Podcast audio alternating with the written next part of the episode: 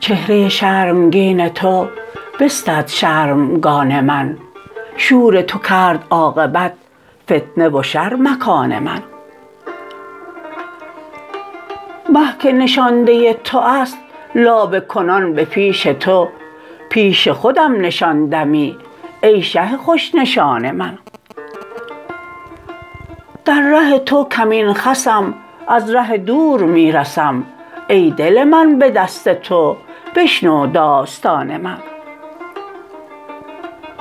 گرد فلک همی دوم پر و تهی همی شوم زانک قرار برده ای ای دل و جان ز جان من.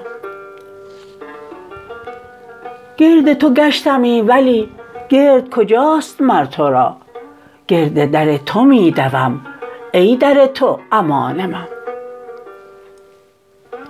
عشق برید ناف من بر تو بود طواف من. لاف من و گزاف من پیش تو ترجمان من.